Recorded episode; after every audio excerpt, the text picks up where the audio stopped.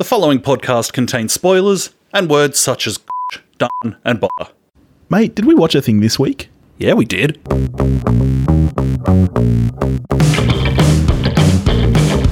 G'day everybody and welcome to We Watched a Thing. It's Billy and I'm here with Tove. How you doing? I'm okay. I'm just checking the WhatsApp. While we're recording? I know, I'm good. I'm focused. Mate, no, that doesn't seem very focused. I'm focused now. Do you, do you often look at other things while you and I are talking? No, I don't. I would hope not. I would hope that you give me your all. I don't give you my all. I give the listeners my all. Oh, that's that's hurtful. I give You're you a, you're an afterthought. That, I, that's mean. All right, how you been anyway though? Same old. Yeah, yep. Have you watched anything good?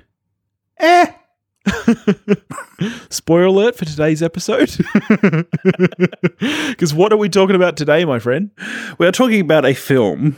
It goes by the name of Greyhound. Yes. Um, it was meant to be a cinema release, um, but it suffered the same fate that many a film has uh, in the year of our Lord 2020 Yes. and straight to VOD. Yes, and it got rushed there pretty quickly because it wasn't meant to be theatrically released until June 12. And hmm. I believe it was after that date that they sold out to Apple TV, who then dropped it like three weeks later. So, yeah, it all happened pretty quickly. The film had a budget of 50 million and they sold it to Apple TV Plus for 70 million. So, I- I feel like they maybe just made their money back. I don't know how much they'd put into promotion before this. Yeah, that'd be the telling thing. All right, so what did you think the film was going to be about? I did. I did message you. There is a major bus line um, under the name Greyhound, and looking at the poster for this, I don't know a lot about the Navy.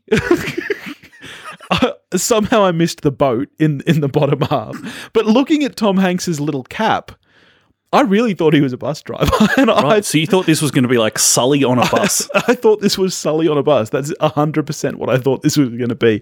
I had zero idea going into this that it was a World War film. I really thought it was going to be Sully on a bus. And quite frankly, that's a movie I want to see. yeah, we should. Yeah, we should watch Paterson instead. All right, Greyhound is a 2020 American war film directed by Aaron Schneider and starring Tom Hanks, who also wrote the screenplay. The film is based on the 1955 novel The Good Shepherd by C.S. Forester, and as well as Hanks, it stars Stephen Graham, Rob Morgan, and Elisabeth Shue. Would we say it stars Elisabeth Shue? Well, yeah, that's a great question. And uh, it's not about a bus driver. What is it about, Tove? It's about a sea captain, Captain Phillips, I think is his name. Uh, it's it's about a captain who is charged with protecting a convoy as they cross uh, a part of the Atlantic that has a very foreboding name, which I can't remember. Getting right into it, yeah, the movie really is just one big, long battle scene, really. With just a, a short little, utterly useless flashback Yes. of Tom Hanks talking to Elisabeth Shue. Yeah, I don't need the flashbacks. I don't understand. I the film doesn't do enough to make me care about Elisabeth Shue's character, and none of this is aimed at Elisabeth Shue. no, she's fine. No, But no. I don't care about that scene. I don't care about the character. It's not like the film. It's not like oh, if we just have this one scene, we'll pass Yes. the Bechdel test. I know. And here's the thing is that I don't I don't even care about Tom Hanks's character. Like I don't feel like those scenes are meant to make you care about her. I think they're supposed to give you more reason to care about him, but I actually just don't. You know, if you're going to do a film like this, like the film itself is is short. This is a really short 90-minute film. I think but without the credits it's like 82 minutes. Um, and without those flashback scenes, obviously it would be, I don't know, around 70 or so. I feel like they maybe put them in just to flesh it out a little. But to me, it's like make a bold choice. You know, like you look at Dunkirk, which is in some ways a very similar film where it's that tight time frame. You don't get a lot else about the characters, but that just does it. That makes that bold choice. I feel like I would appreciate this more if it didn't bother with the flashbacks and was like, this is what this film is. You don't know anything about these characters. The film is this journey. I think I would like it a little bit more. I'm convinced I would have. Yeah. I just don't need those flashbacks. I will say that it's a it, it's a shame for this. Like Tom Hanks was um, pretty bummed, as I understand, that this film was not going to be shown in cinemas, and that's understandable because, particularly, I think for audio, the theatrical experience just would be more rewarding for this film, surely. It would, but I don't think this movie would have done very well in cinemas. Th- this is. We spoke about um, Ford v Ferrari. This, to me, is the epitome of a dad movie. Like Tom Hanks, war captain, not really all that brutal or anything as far as war films go. It's, uh, I don't know, there's just not a lot of interest here for me, I think. Mm. Like it's not based on real events, but it's based on actual stuff that, you Yeah. know, that dad can say, you know, yeah. but I have to say, for me personally, this is the longest feeling 90 minutes I've ever had. I- like this. This feels like a very drawn out movie, and a lot of it is just watching this guy run from one side of the boat to the other. And I, I don't know, it, it feels very drawn out to me. Did you feel the same thing? No, I thought it felt actually pretty quick. Um, Okay. Because, well, yeah, I thought it felt like as long as it is. Yeah, okay. Um, because barring that scene with Elisabeth Shue's character, couldn't tell you her name. Um, once we get into what most of the film is, setting wise, it really is just straight into it. It, it Like is, the guy gets is, out of yeah. bed, and two minutes later, they're under attack. Maybe it's because I'm not really much of a war movie guy and I'm not much of like a tactical guy. You know, something like 1917 was easy for me to digest because it's very simple. It's just run from here to there. Whereas this, where there is a lot of kind of tactical talk, I tend to lose what's happening. Um, and I also personally, I feel like you're supposed to think the whole situation is very tense, but I actually didn't find that. I found that the only thing that really added tension to the movie was the score, which it's not very memorable, but it, it does do that very driving kind of tense. And and but apart from that, I kind of felt nothing watching this movie. But that might just be me because, as I said, I'm not really a war guy. Yeah, because it does kind of let you off the hook with scenes in terms of the tension you're talking about.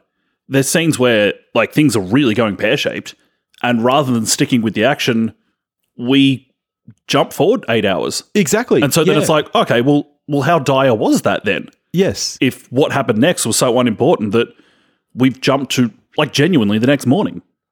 Yeah, that's right. And for me, it's like if this movie isn't going to give you that tension, then really what's it doing? Because it doesn't it doesn't give you the emotion that, say, Saving Private Ryan does as a war film. Um, and it doesn't give you the tension that, say, Dunkirk does. It just kind of left me feeling a lot of nothing. One thing I like in the uh, in the scenes, particularly in um, on the bridge, is that it doesn't bother explaining to you what something at mark, whatever at bearing, whatever means. I think it's probably actually intentional that you feel a little bit lost Yeah. as to what all this means because it, it, it becomes all you know a bit more hectic and a bit more harrowing. Um, that's a choice I really like about Hanks's script. That it's just like you know what the audience will stay with me even though they don't know the ins and outs of naval warfare. Yeah. Yeah. And like it, it takes me back, you know, things like I mean, you know, one of my absolute favorites, Crimson Tide, does the same thing. There's plenty of things sh- shouted out in that film, which on viewing 37, I still don't know what they mean. But I also Yeah. don't care because if it gives you the feeling that goes along with that, that's fine. That's right. And it also keeps that authenticity. You don't need to break the action for someone to explain what's being said or it, it just keeps that authenticity. This is something this guy would yell out. Cool. I'm cool with that. We'll figure out what it means later. like, yeah, I agree. I think that's a good choice. Maybe I, I'm a bad podcaster. I didn't do my prior research. Has Hanks written films before? He has, um, I know he has, but I can't tell you what they are. And I don't think it's been many. Yeah, I think as far as the screenplay goes, I, I don't think it's bad. Like I said, I don't think there's a lot there. And I think it helps that he wrote it because as an actor, I think that really helped him bring out what he could in the character. Because I do think what you get in the film doesn't give you a lot. So I think if somebody else picked up this script and just tried to play it, it might feel even more flat. But I think it was a smart choice casting himself because he's able to really eke out and, and obviously when he wrote it he was he was picturing it. He knows what this character is. So I feel like that's a smart choice. And I think Hanks is is good in this film. Do you identify a bit with Captain Hanks as to what Captain Billy would have been like? You know, it's it's all very dangerous, middle of World War II. We could die at any time. But could you go get my snuggy jacket and my slippers? I absolutely would have done that. that is a thousand percent me. I mean, it looks very chilly out on that deck. yeah, unpleasant. It, it Very sure unple- does. deeply, deeply unpleasant Yes. surroundings. Which is actually that's another thing I do like about the film. I've heard some people talk about the visual effects being a bit ropey, and I, d- for example, I don't think the water looks great as far as rendered water can. Um, but I actually quite like the visual look of the th- film. I think the color palette, you know, it's really bleak, it's really grey, and I mean, obviously that's intentional. I actually, yeah, I, I enjoyed the look of the film, and the cinematography was was nice. One thing for me with the lighting in the film, and this is a, I think this is purely just a personal taste thing. It's not really necessarily a criticism. Um, it happens in this film where the interior is lit by tungsten lights that have a very yellow Yes, color to them, but the cameras are set for daylight, which is like it's naturalistic. It is what would happen. Yeah. But Pew, I, I'm just perfectly all right myself with movies just going, you know what? Realism can get stuffed for a second. Let's not have yellow lights in people's faces unless it's for a really specific effect. And in this movie, it's one of the ones where I'm looking at the color palette going, for me, it's just a bit yuck. Oh, really? See, I didn't mind that because, uh, as you know, I'm I'm all on the the natural lighting train. um, There's a difference between natural lighting and no lighting, Billy. well, no, see, because the camera has the gain button, the ISO. that, that's that's your internal light. you, you don't you don't need to turn a light on if you can just pump the gain up to six thousand. Yeah, something that a lot of cinematographers, I think, they, they miss that trick, don't they? Oh no, yeah, yeah. I mean, you're seeing it more and more these days. I think they're finally understanding, you know, what the camera is capable of. Yeah. um, yeah, Deakins will get there. Deakins will get there. Yeah. They'll, st- they'll stop wasting all this money on lights and they'll go, hey, hey, Deaky, did you know that there's this little switch here that can just that's an internal light? And he'll go, oh wow, that's that's that's pretty cool. How freeing that moment will be for Roger Deakins.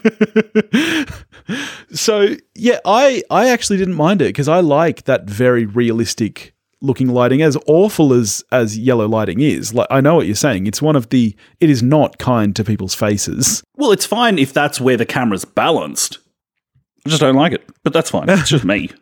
Um, like you, you did mention the the effects, which I'm probably with Team Ropey on this one. I think anytime there's a a wide shot of the convoy, Yeah, the Yeah. white shots is where you notice it. Particularly, not great. Yeah, And maybe this feeds into this feeling I have with this film, but actually I think it's I think I'd have it even if the effects were shit hot, is that I think this film works better if it's like the majority of Das Boot and you actually never escape the ship. yep, It's just like completely internalized.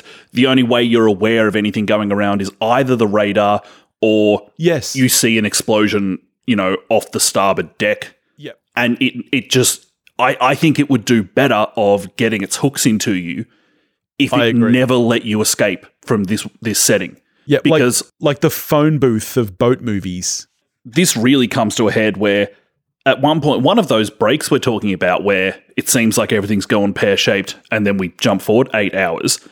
One of those happens with this kind of Terrence Malick esque rise up into the sky Yes. as we look at the northern lights and like okay we know what like they're going for this thing with the juxtaposition between this incredible beauty and the horrors underneath it but it's Yeah. just like uh, no wrong film guys Absolutely, Wrong I film. agree with you. Yep, thousand. it's like just you stop letting me off the hook back to the bridge please that's what that's what I need. I was really, really missing the tension in this film. I really wanted to be on the edge of my seat the whole time, and I feel like that's what the movie is going for, given the setting. Like, like they don't continuously flashback him and Elisabeth Shue to try break that tension. They they try and just put you in there.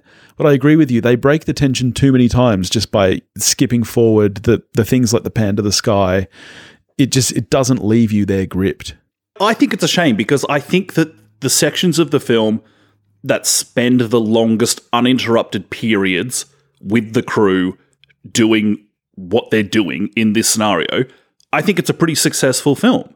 But it just it doesn't do it for long enough. It's like it's like watching a sporting team you follow that like can play two good quarters a week, but you know are just going to stink it up for the other half, and ultimately you'll be left weeping into a beer.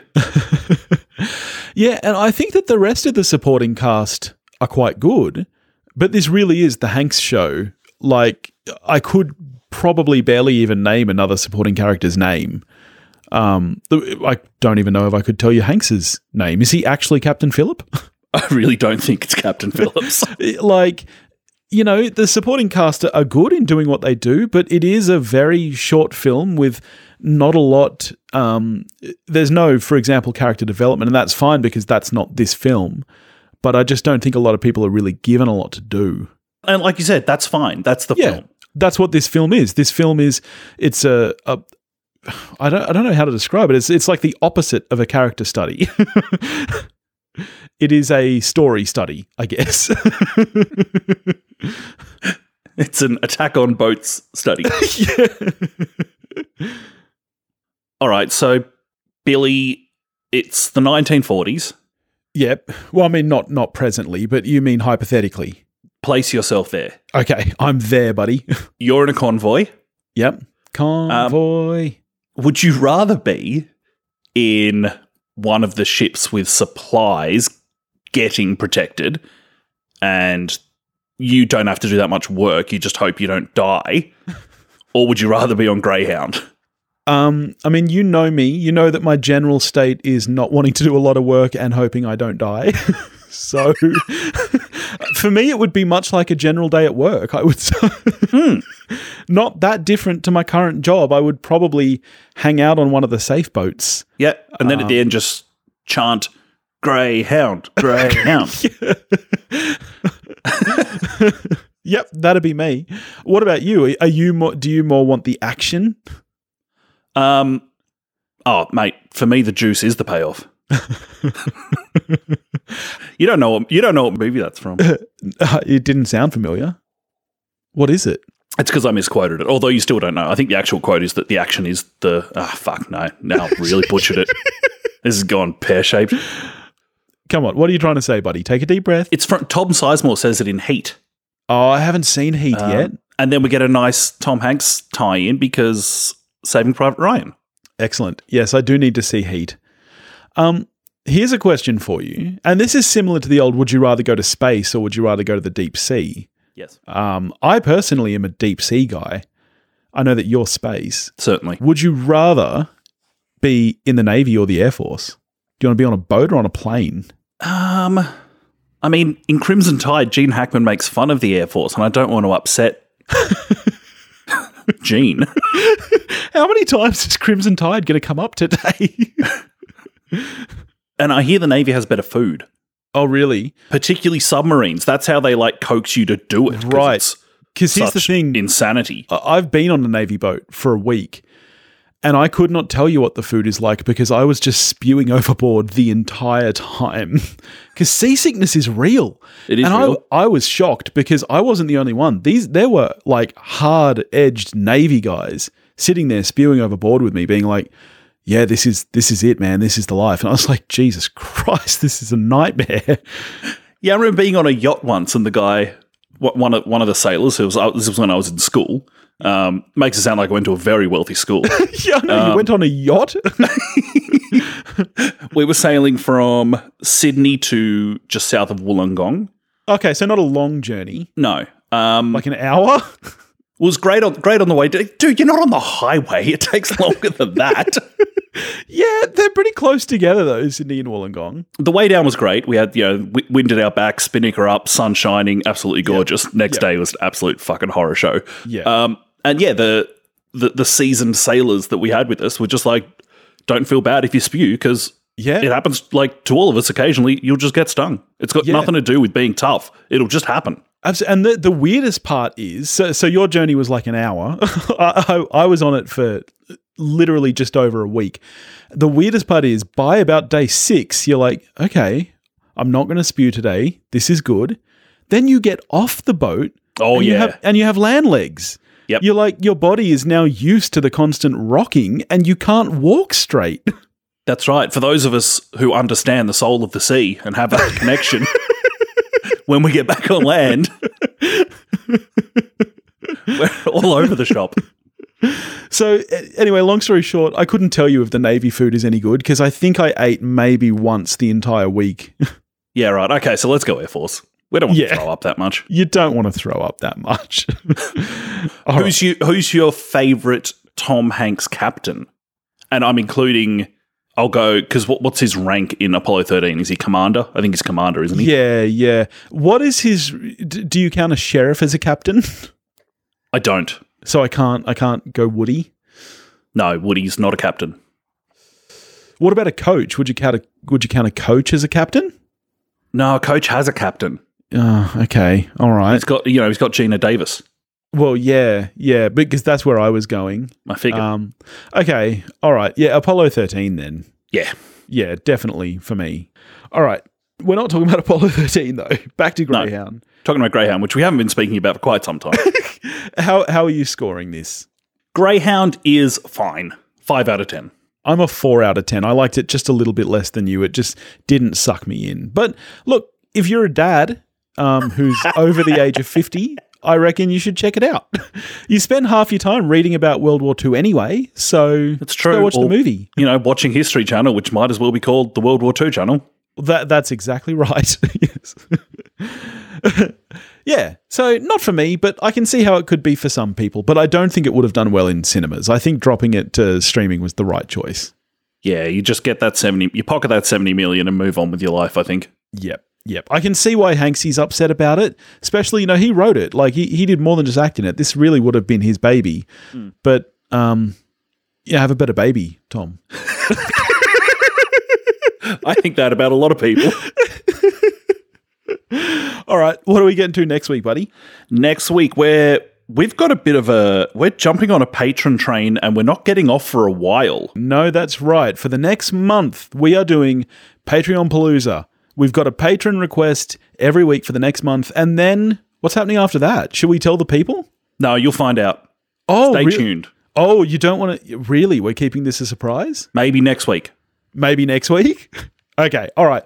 Now you got to tune in next week, even if you don't want to hear about the movie, just to hear what's happening after that. All right, so next week, first patron request, we're getting to Brazil, 1985 Terry Gilliam film. Apparently, our patrons really like Gilliam. All about that TG. All right.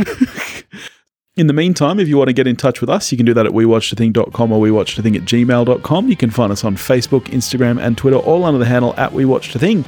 If you want to help support the show and make us watch something or get early access to episodes, you can do that at patreon.com forward slash wewatchedathing, and we'll catch you next week.